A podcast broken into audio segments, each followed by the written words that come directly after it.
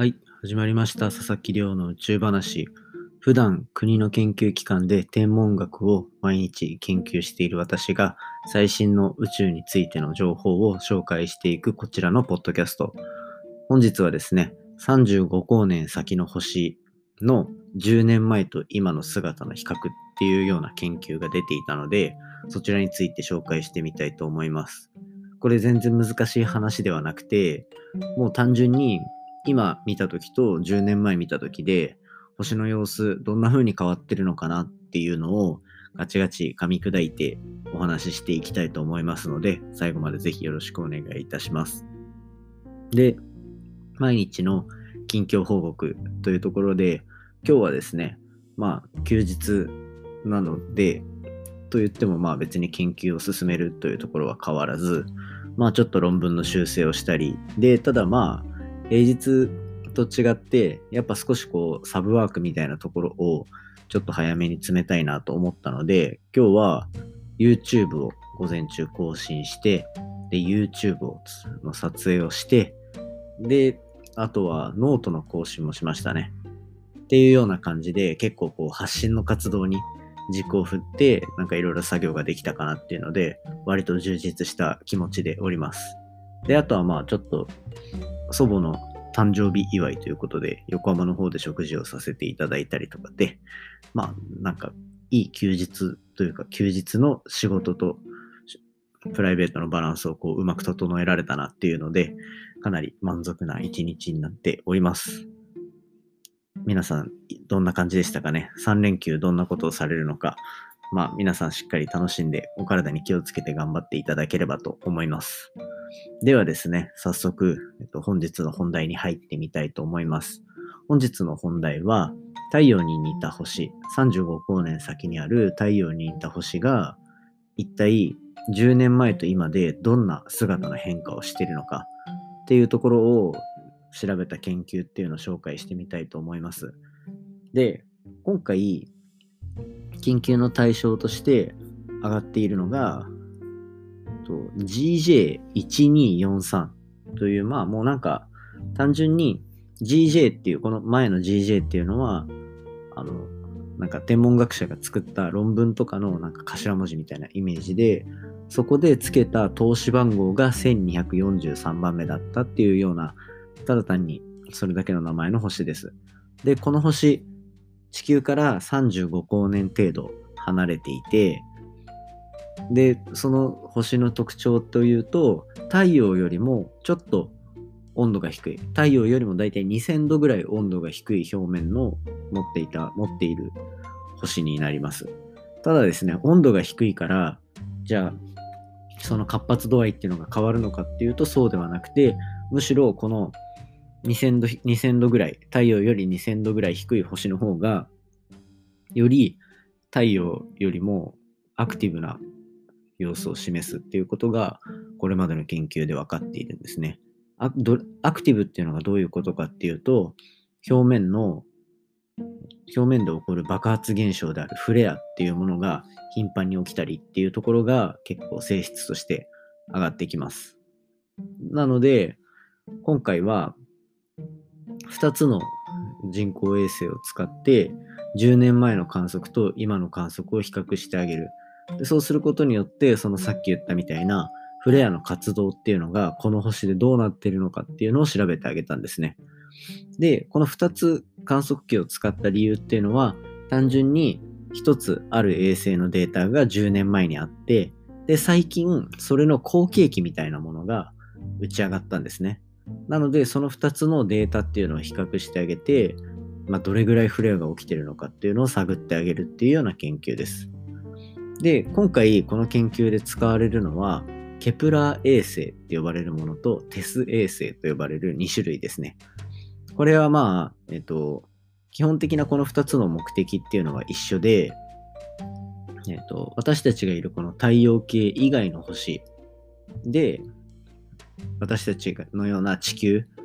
があるのかどうかっていう、いわゆる太陽系以外の惑星を探すっていうのが、この2つの衛星の目的です。ケプラー衛星っていうのは、2009年から2018年まで活動していた惑星探査の衛星で、まあ、9年ぐらい活躍、めちゃめちゃ活躍して様々な成果を残している非常に優秀な人工衛星でした。で、そのケプラーっていう衛星が、まあ、これまで散々たくさんの成果っていうのを残してきたから、じゃあそれの改良版っていうのをまた打ち上げようということで、うんと、2019年から、と、テス衛星っていうのが新しく打ち上げられました。で、そうすると、で、今回そのテス衛星っていうのが50日間ぐらい観測してあげたと。で、10年前にはその星を4年間ぐらいにわたってゆっくり観測していたと。なので、10年前の4年間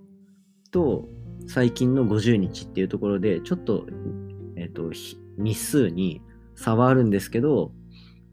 この2つを比較してあげて、どれぐらいフレアが起こってるのかっていうのを調査してあげました。そうすると、まあその、ある時間あたりにフレアがどれぐらい発生するのかっていうようなのを計算してあげると、どうも10年前に発生していたフレアの発生の頻度と、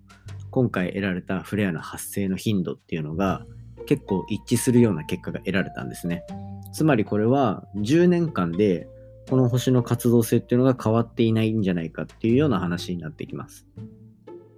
で、フレア以外のデータから見ても、その、例えば、この星の表面に発生してくる黒点と呼ばれる、まあこれも、えっと、星の活動性の一つの指標になるんですけど、この黒点って太陽の表面に見える本当に黒い点なんですよ。明るいとこに黒い点があるみたいな。その黒点の数っていうのも、実際今回は、10年前と今回の観測で特に変わった結果っていうのは得られなかった。っていうところで、今回のこの研究によって10年前と今で活動性がほとんど変わっていないという特徴を持つ星だということが分かりました。で、これがどういうことを示すかっていうと、ちょっと太陽の話に戻ってみたいと思います。太陽っていうのは、皆さん、なんかいつも輝いてくれてる綺麗な太陽だと思ってると思うんですが、実はその明るさって11年で変化してるんですね。11年間の間に暗くなったり明るくなったりっていうのを繰り返していて、なので、11年間ずっと見ていると活発な時期とそうでない時期みたいなのが分かれてくると。で、一方で今回、この星っていうのを10年前と今回で比較して活動性が全く変わらなかったってなると、2つの説が考えられるんですね。1つは、この星も太陽の11年に近い10年の周期で回ってるんじゃないかっていう話です。そうなると、まあ、綺麗に10年の周期を持っていれば、10年前の観測と今回の観測で特徴が一致するっていうのは、まあ当然のことだろうと。だから逆に言うと、それよりももっと長い、本当に20年とか30年とかっていうようなスケールの、えっと、活動の周期っていうのを持ってるっていう可能性もあるんですね。どういう意味かっていうと、今回その人間の中で10年ってすごい長く感じますが、宇宙の歴史から見たら10年っていうのは非常に短い時間スケールなんですね。なので、まあ、10年前と10年後で比較しても、そんな変わってねえよっていうようなパターンの変動があるのかもしれないっていうところも可能性としてはこう指摘されてると。ただ、今回みたいにこのフレアの活動性っていうのは、実はもしそれの周りに地球っぽい惑星っていうのがあった時に、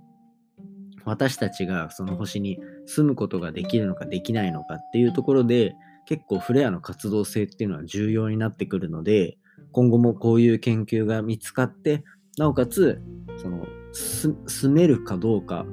その近くに惑星があるかどうか、そしてそこに住めるかどうかっていうような話も、どんどん展開されていくと非常に面白いなと思っております。で、さっき言ったみたいに、テス衛星っていうのは、えっと、去年から打ち上げられて観測が始まってる衛星なので、